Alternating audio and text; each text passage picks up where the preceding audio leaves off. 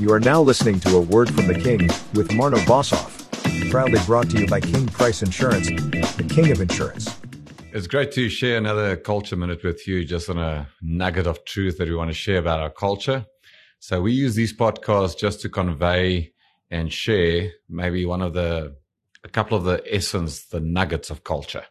And so every time we'll just take a couple of minutes and just convey one specific element of it. So today I want to speak to you about culture by design versus culture by default, which is the two different approaches. Many times I find that teams will tell me, Marno, but we don't have a culture or, oh, our culture doesn't even exist. Well, that's not true. Any team has a culture. There is always culture. I often I refer to or use the statement saying that culture was your co-founder.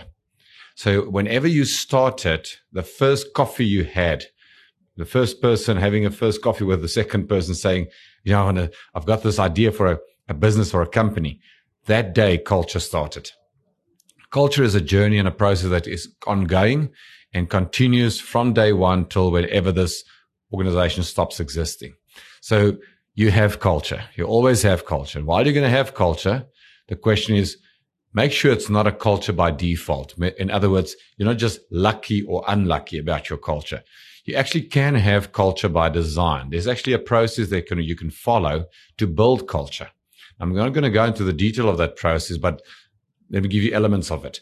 First of all, you need to de- determine what is your current reality? What is your current culture? Very often people struggle to vocabularize their current culture. And if they vocabularize it at least, or they, they have the vocabulary to describe it, the question is, is that the unanimous perception of everybody on the team, or is that one or two people's um, or person's uh, perspective on it?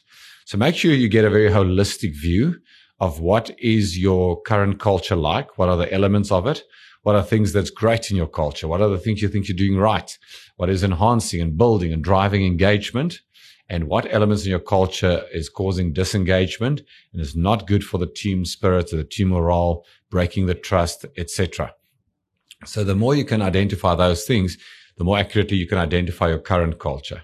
Then describe what would be the ideal culture for you to build. What would be a culture that you would love to have?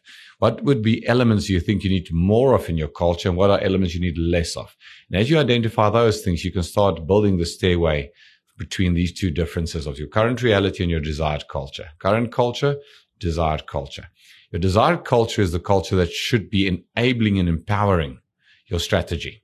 Remember, culture should never eat strategy for breakfast. I know it's a well-known statement. Culture eats strategy for breakfast.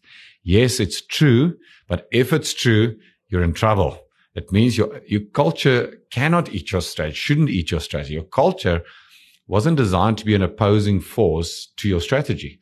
Culture and strategy should be two things working together. There should be two things enhancing one another. So your culture should empower your strategy. Culture should enable your strategy.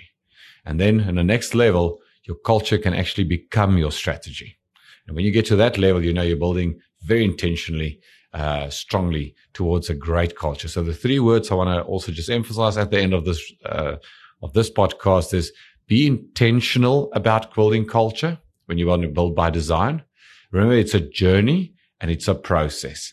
It's ongoing process and journey. It's your daily happenings. It's your daily way of doing the things within your culture.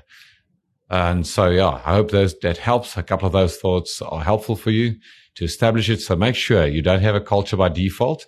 You have a culture by design. Choose what you want. Build it intentionally. Thank you. I'm Marno Boshoff from King Price Insurance.